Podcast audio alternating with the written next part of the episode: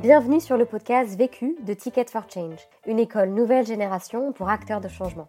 Dans ce podcast, tu entendras des personnes qui ont décidé d'utiliser les quatre-vingt mille heures de leur vie qu'ils vont passer au travail pour contribuer à la résolution des enjeux urgents et importants d'aujourd'hui, notamment la lutte contre les exclusions, la transition écologique et le développement des capacités de chacun. Ils ont soit créé leur propre projet, soit rejoint un projet existant. Leur point commun à tous, ils construisent une carrière qui a du sens et de l'impact. Et ils te donnent leurs meilleurs conseils suite aux succès et aux galères qu'ils ont vécues sur des questions bien précises. Vécu est devenu le premier podcast collaboratif fait par et pour des acteurs de changement. En effet, depuis janvier deux mille dix-neuf, nous formons des personnes à la réalisation des épisodes que tu vas entendre, pour faciliter le partage d'expériences entre acteurs de changement à grande échelle. Si tu as toi-même des apprentissages de ton propre vécu à partager sur la question traitée dans cet épisode ou des remarques en tête, n'hésite pas à commenter le podcast pour que toute la communauté en profite. Et si tu souhaites recevoir tous les jeudis le podcast Vécu de la semaine dans ta boîte mail, tu peux t'abonner à notre newsletter. Tu retrouveras le lien dans le texte de description du podcast. On se retrouve jeudi prochain. En attendant, bonne écoute. Je n'ai qu'une question à vous poser. C'est quoi la question ? C'est quoi le problème ? Vécu. À chaque galère, des apprentissages. Vécu. Vécu, des retours d'expérience pour gagner du temps et de l'énergie. Bonjour, je m'appelle Mathieu Fava, j'ai trente-trois ans et ça fait plus de dix ans en fait que je travaille chez Danone en ressources humaines.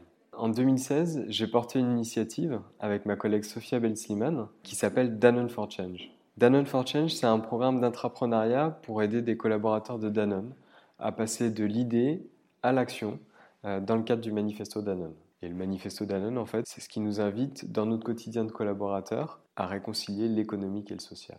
Ce programme, il a pu faire émerger certains projets, euh, comme celui de Fleur Parnay, en Belgique, qui souhaite lutter contre le gaspillage alimentaire en récupérant des fruits et légumes invendus et en les mélangeant à des yaourts pour en faire des smoothies et des soupes. Euh, à travers cette initiative, c'était important pour moi d'explorer les façons de libérer le potentiel intrapreneurial des collaborateurs qui souhaitent avoir un impact euh, positif par leur travail. J'ai d'ailleurs rejoint du coup depuis quelques mois l'équipe Corporate for Change à temps partiel pour continuer à explorer cette question en me confrontant à différents contextes d'entreprise. La question. À quel moment et à qui parler de mon projet ? Le vécu. Personnellement, du coup, c'est une question que je me suis posée assez vite en fait, au moment où moi-même j'ai décidé de passer à l'action. J'avais à la fois à ce moment-là beaucoup d'enthousiasme et d'envie euh, de parler de mon idée, euh, mais aussi de la crainte. Euh, cette crainte que mon idée soit rejetée et euh, qu'elle ne puisse pas voir le jour. Premier apprentissage. Alors le premier apprentissage que j'en ai tiré, c'est le fait que d'en parler en premier lieu à ses collègues les plus proches, ça renforce la confiance. Au début, il s'agissait en fait que d'une idée euh, qui était évoquée dans une conversation avec Mathieu Dardaillon de Ticket for Change. Petit à petit, en en discutant avec mon cercle proche, cette idée a pris forme euh, grâce à un regard bienveillant et impitoyable que seules nos connaissances les plus proches sont capables de nous apporter en fait. J'en ai donc parlé à des personnes de l'équipe Talent euh, chez Danone, de Danone Communities, qui est très en lien avec les sujets du social business, et avec le directeur notamment de l'Open Innovation euh, de l'époque. Je suis sorti de ces conversations rassuré, aligné et déterminé à donner vie à cette idée. Deuxième apprentissage. Le deuxième apprentissage pour moi, c'est que le fait de tester son idée avec les potentiels bénéficiaires, ça valide la pertinence de son idée. Pour la petite anecdote, en fait, il y avait un événement qui chaque année réunit soixante millennials de Danone pour discuter de vision, de stratégie, et cetera avec le top management de Danone. Et grâce justement à la conversation que j'avais eue avec le directeur de l'Open Innovation quelques semaines plus tôt, celui-ci a animé euh, une séquence pour, entre guillemets, tâter le terrain euh, auprès de ces jeunes qui correspondent très bien à la cible de ce type de programme. La séquence, elle avait été filmée et il leur avait d'ailleurs posé la question à la fin s'ils étaient intéressés pour vivre euh, un programme de ce type chez Danone. Et à ce moment-là, ils se sont tous levés, exprimant un oui franc et massif. En voyant les images, du coup, j'étais très ému de voir leur réaction. Entre guillemets, je venais vraiment d'avoir le feu vert d'une partie des bénéficiaires. L'impact que ça a eu, c'est pour moi beaucoup de confiance en fait. Et justement, le fait que ça a été filmé, cette image-là m'a porté tout au long du projet. cette image de, de, de ces jeunes qui disaient, qui se sont levés et qui ont dit oui, oui, on veut, on veut faire ce type de programme-là. Ça m'a donné l'énergie et la confiance pour mettre en place ce, ce rêve. Troisième apprentissage. Le troisième apprentissage, c'est que le fait de parler du projet avec ceux qui ont des intérêts communs et ou ceux qui ont des compétences que l'on n'a pas, c'est une étape décisive pour le passage à l'action. Pour moi, en fait, un intrapreneur, il ne réussit jamais seul. On a toujours besoin soit d'un appui, soit d'un contact, soit d'une compétence que l'on n'a pas. En ce qui me concerne, je ne connaissais quasiment rien en fait à l'entrepreneuriat et encore moins euh, sur comment accompagner les intrapreneurs. Je n'étais pas forcément le plus légitime pour faire ce type de programme et bien évidemment, c'était ni dans mes objectifs, ni dans ma fiche de poste.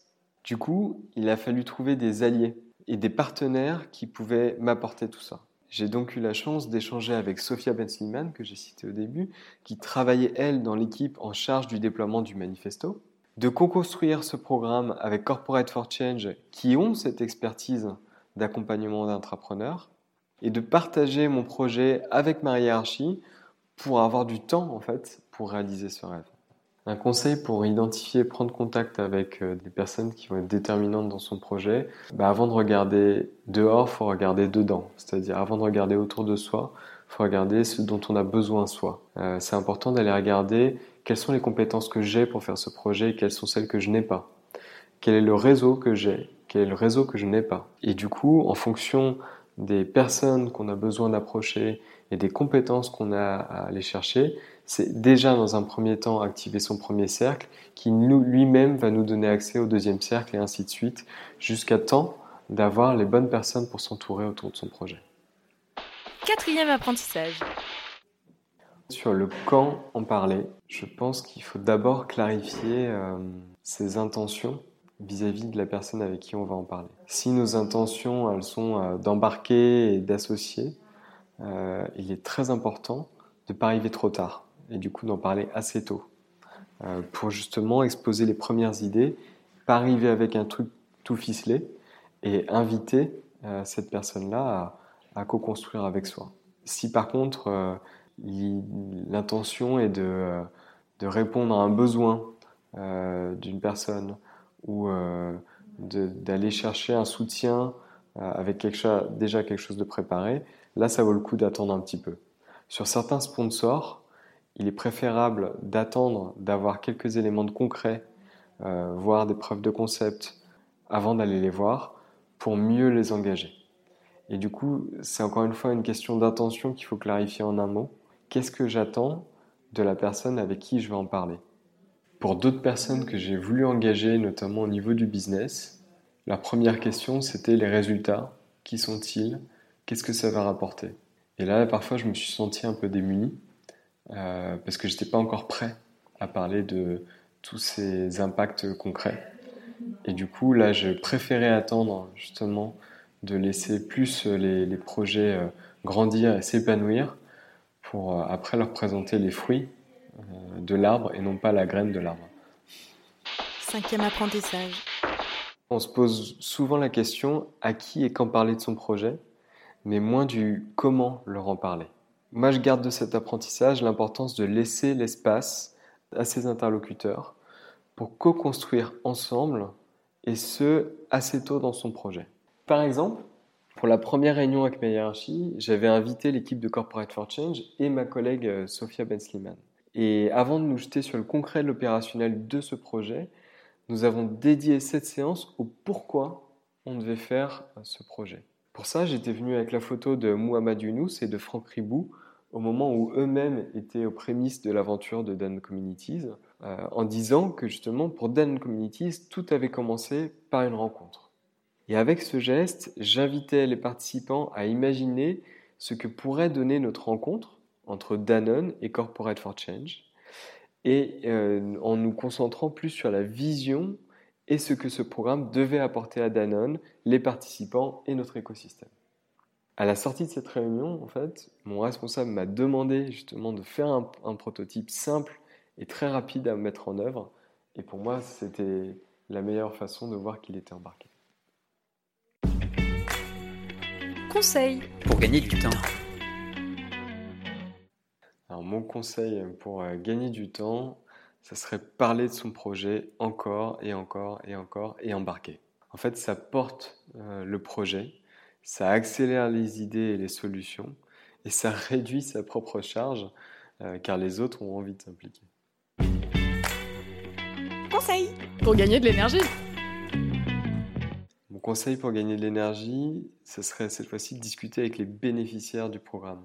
En fait, quand on discute avec eux, soit on a des bonnes nouvelles et ça donne envie de continuer, soit ce sont de mauvaises nouvelles et là, ça donne aussi envie de se battre pour eux et, et de faire advenir les choses. L'autre question. La question que je me pose en ce moment, c'est comment relancer la machine aujourd'hui ? Comment embarquer les décideurs pour passer de la preuve de concept à un programme durable et reconnu ? Vu, vécu, vaincu. Pour plus de vécu, clique vécu point org. Voilà, ça répond à votre question.